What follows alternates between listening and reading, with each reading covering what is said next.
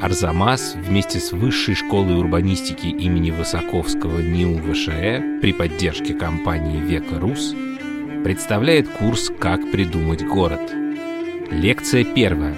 Париж и реформы барона Османа. Рассказывает Алексей Новиков. Основной драмой градостроительства как современного, так и прошлых эпох является взаимодействие между морфологией города и тем обществом, которое использует эту морфологию, тем городским сообществом, которое живет в городах. И сама по себе эта драма образовалась не сейчас, а в конце эпохи Ренессанса, когда вообще возникло представление о человеке и об обществе, отделенном от природы и от религии. Есть такой замечательный английский исследователь европейских городов, как итальянских, так и французских, Деннис Касгроув. У него есть прекрасная книга, называется Social Formation and Symbolic Landscape – «Социальная формация и символический ландшафт», города. Там он показывает, что где-то в конце 15 века возникает огромное стремление у людей покупать ландшафтную пейзажную живопись. То есть она всегда существовала, существовало желание изображать природу, но а как индустрия пейзажная живопись возникла именно в конце 15 века, причем в самых урбанизированных районах Европы. Это Северная Италия, долина реки По, это Франция, это Южная Англия. На вопрос «почему?» Казгров отвечает, что тогда впервые общество раскрыло глаза на природу, тогда появились земельные участки, институт собственности на землю. Вот в этот момент начинает рождаться общественное пространство, города перестают быть просто морфологическим единством зданий и улиц, в них появляются площади, рыночные площади, торговые улицы и так далее. Они были и до этого, но они в принципе воспринимаются таким образом, как единое целое, вот где-то с конца 15 века. Что касается Франции, то во Франции есть замечательная совершенно легенда, как впервые в Париже появилось представление о парижском обществе как таковом, не о отдельных социальных классах, а обществе как городском. В 1783 году братья Монгольфьер, которые изобрели воздушный шар, организовали демонстрацию в Версале. И все это было невероятно торжественно обставлено. Естественно, был постамент, к которому был привязан воздушный шар. Вокруг собрали все сообщество парижское. Там была и Мария Антуанетта, и Людовик, послы, генералы и так далее, и все они располагались концентрическими кругами вокруг этого места. Сначала самое близкое и самое как бы, почетное место принадлежало королевской семье, дальше там, армейским чинам, и замыкал это все парижский люд, который с большим интересом наблюдал за этим испытанием издалека. И вот когда шар поднялся в воздух, подул ветер, и люди были настолько ошеломлены самим зрелищем вот этого а, полета, что они сорвались с места и побежали. И когда они побежали, они смешались все в одно общество. Это очень симпатичная легенда, которая говорит, что где-то примерно в это время, в конце XVIII века, в Париже возникает представление о парижанах как таковых, как людях, которым не важно социальные сословия, может быть и важно, но не на улице, не на площадях, не на бульварах, и они становятся неким единым целым. Собственно говоря, с этого момента всерьез в Париже начинаются реформы градостроительства и возглавляют их врачи, потому что город постоянно лихорадит, все время чума, все время холера, а улицы очень узкие, канализация плохо работает и так далее возникает стремление победить массовые эпидемии, городские руководители и планировщики отвечают прежде всего именно этой цели. Они начинают смотреть по сторонам, и тут колоссальную роль играет Лондон, потому что Лондон того времени был такой городской моделью. У него уже были разбиты парки, общественные пространства. Его социальная модель была гораздо более приспособлена к городскому сообществу без социальных страт, чем модель Парижа. И, конечно же, парижане и городские начальники Парижа засматривались на Лондон, но главным человеком в этом смысле был племянник Наполеона, Наполеон III, человек храбрый, решительный, иногда даже жестокий. Он бежал из тюрьмы, в конечном итоге оказался в ссылке, и он был влюблен в Лондон, он жил там долгое время, и потом уже, когда переправлялся через Ла-Манш в надежде выиграть президентские выборы, он нес с собой вот эту вот идею преобразования Парижа в город, похожий на Лондон, с парками, с большими бульварами и так далее. Собственно говоря, он и реализовал эту идею, назначив префектом Парижа своего приятеля, барона Османа, и дал ему полномочия на преобразование города. Про него, про барона Османа, известно, что этот человек чрезвычайно жесткий, решительный, который просто перекроил Париж по совершенно новой кальке, и, собственно, вообще в истории архитектуры и градостроительства ему принадлежит место городского, даже не сказать реформатора, а именно преобразователя, который все изменил жесткой рукой с помощью племянника Наполеона. На самом-то деле все было совершенно по-другому. Ну, во-первых, сам барон Осман никогда не был архитектором. Он был префектом Парижа, а до этого префектом Бордо, и вообще его карьера развивалась именно в этом направлении. Он был мастером компромисса, договора. Он никогда не был человеком, который каленым железом пробивал путь своим решениям. Так вот, его как бы основное достижение состоит в том, что он понимал, что город – это не улицы и не дома, а город – это люди, это городское сообщество. И что сделал Осман? Он начал, во-первых, договариваться с муниципалитетами вокруг Парижа об объединении. То есть он провел колоссальную работу политическую для того, чтобы объединить в единую городскую черту несколько муниципалитетов. Он медленно и терпеливо уговаривал муниципалитеты на объединение. Ему это не удалось с первой попытки и даже со второй. Через пять лет после объединения, а он все это начал в 1856 году, Париж напоминал такой сыр с дырками. Второе, что сделал Осман, он, воспользовавшись законом об экспроприации земель ради городских благ, а такой уже был принят до него при предыдущем префекте Рамбуто, который на самом деле подготовил всю реформу Османа, он создал институты, которыми потом Осман воспользовался. И вот одним из этих институтов был закон об экспроприации земель и компенсации собственникам земли и недвижимости. Это вот примерно то, что в Москве обсуждали в период реновации. Вот такой закон был принят еще при Рамбуто в первой половине XIX века, и им воспользовался Осман. И вот он все пять лет уговаривал собственников и договаривался с ними о компенсации, потому что их земли уходили под проекты новой недвижимости, бульваров, дорог и так далее. Дело, разумеется, это не сам, он впервые в истории градостроительства назначает общественного адвоката, который занимался тем, что согласовывал вот эти компенсации и экспроприацию земель у собственников, которые попадали под новый план. То есть фактически барон Осман э, создал прецедент наличия общественного адвоката, который сейчас в некоторых крупнейших городах мира присутствует как избранная персона. В Нью-Йорке, например, вы выбираете главного аудитора, общественного адвоката и мэра. Три человека управляют городом. Осман создал институт, который позволял согласовывать интересы граждан с интересами муниципалитета и таким образом превратил это в то, что сейчас принято называть гибкое планирование или lean planning. Город стал развиваться по мере согласования каких-то проблем, в темпе разговора.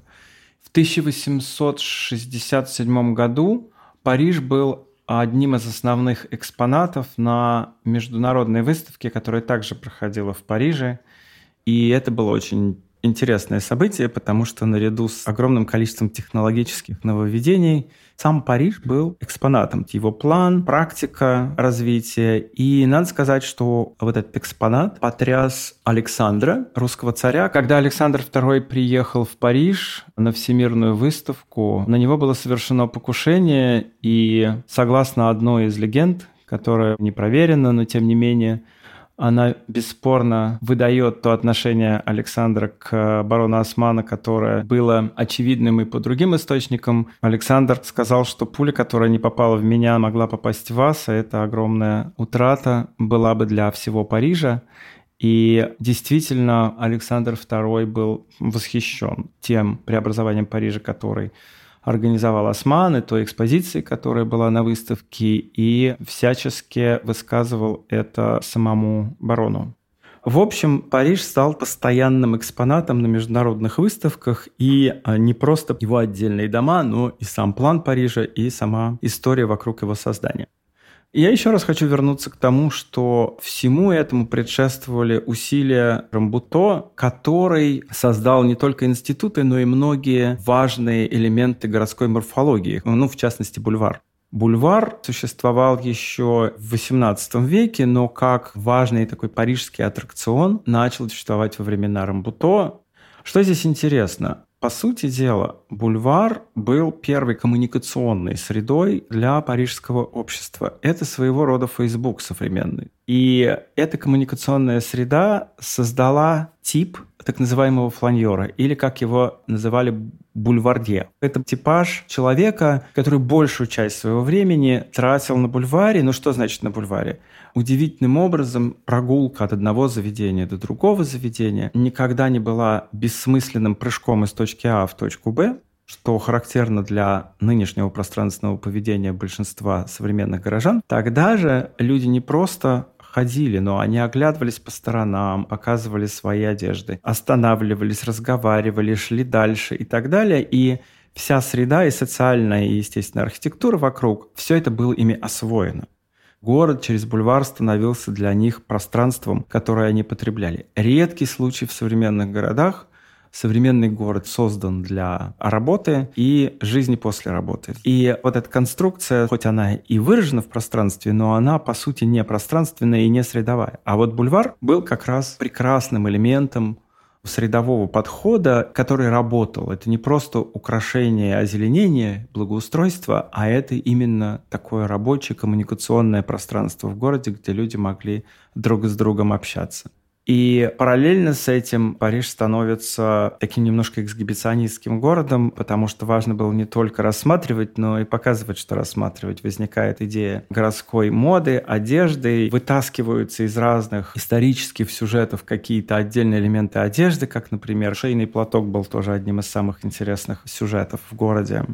Возникла бульварная литература. Это такие легкие произведения, но которые расширяют кругозор, поднимают настроение, которые вовсе даже не глупые, но они массовые, да, и в этом смысле массовая литература – это и есть бульварная литература того времени. Большинство бульварных романов было написано самими бульвардье, то есть людьми, которые любили гулять на бульварах, любили читать свои произведения, любили слушать других и так далее. Если возвращаться к феномену фланера, многие к нему относились негативно, говорили, что это бездельники, но среди этих так называемых бездельников появлялись писатели, артисты, художники. И Бальзак, и Зигфрид Кракауэр говорят о том, что все-таки главным достижением бульвара, вот этого коммуникационного пространства были креативные люди. Те, кто в конечном итоге создал этому городу славу, все то, чем Париж гордился и продолжает гордиться до сих пор. Возникает уличная кулинария, рестораны начинают на перебой конкурировать друг с другом не только своей едой, но и атмосферой. А они приглашают знаменитых парижан, те устраивают там лекции, концерты. И в целом улица и бульвар становятся таким местом для развлечения, для отдыха. И возникает культура удовольствия, культура удивления, культура рассматривания. Надо сказать, что это не только городской феномен, это в принципе сигнал того времени, потому что люди стали очень внимательны к различного рода деталям, в том числе к внешним. Впервые всерьез вошел в оборот бинокль. Очень было модно залезать на крыши домов, рассматривать город э, с них в бинокль и внимательно смотреть, где какие дома построены, ландшафт перестал быть просто средой, он стал объектом для рассматривания. В известной мере это противоречие. Когда вы смотрите на ландшафт, вы любуетесь его цельностью, но когда вы начинаете в бинокль рассматривать, вы начинаете фактически дефрагментировать его и выявлять какие-то отдельные интересные места. Появляются отдельные городские парки. Это Булонский лес, это Ланшам, и все они предлагают разного рода объекты для развлечений. Появляются зоопарки с экзотическими животными. В моду входит э, Африка и так далее.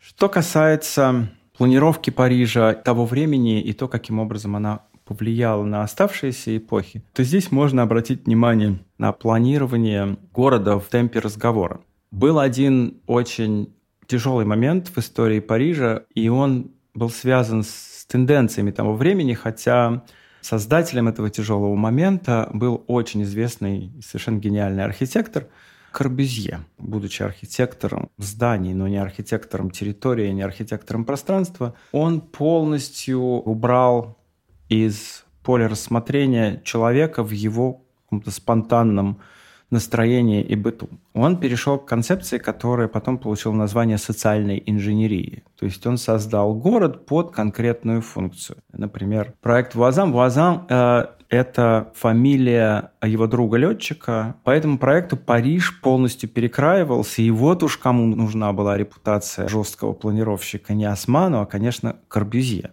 Он разделил общество на три класса, на класс менеджеров, класс рабочих и класс обслуживающего персонала. Каждому раздал кусок территории в городе. И, наверное, многие видели план Парижа, а там стоят такие нарисованные небоскребы, проспекты, которые пробивают всю эту историческую застройку, включая османовскую. И, соответственно, в них живут рабочие, где-то там деловой центр, где живут и работают менеджеры, и рядом находится огромное количество предприятий индустриальных. Вот такая у него была концепция, такое видение. При том, что сам по себе Корбюзье был человеком невероятно умным, он издавал в то время журнал «Леспри», и там выступали архитекторы, которые обсуждали концепции разные и так далее. Концепции были одна безумнее другой и одна интереснее другой. Но когда они в журнале, это замечательно. Но если ими руководствуются планировочные власти города, то тогда наступает беда. И надо сказать, что беда это в тот момент не наступила, но концепция микрорайона все-таки получила развитие в основном в советских социалистических странах. И это вот те дома, которые Корбузье предлагал для рабочих и для тех, кто существует ради собственной индустрии, а не ради города и не ради себя. И в Париже есть такие дома, но все-таки они вовремя остановились. Так вот этот тяжелый момент все-таки был пройден, и затем Париж вернулся на тропу Османа. То есть сейчас Париж управляется в темпе разговора. Есть э, такой институт общественный под названием Ателье du Grand Paris, то есть ателье Большого Парижа, где задействованы очень разные так называемые стейкхолдеры. Это и жители, и ассоциации, и предприниматели, и сами городские власти. И они постоянно обсуждают какие-то проекты. Это тестовая площадка для градостроителей, которые берут компромиссный проект и потом его реализуют. Очень интересным моментом в этом случае является тот факт, что со стороны регуляторов застройки а, выступают различные министерства Франции, причем противоречащие друг другу по самим своим целям.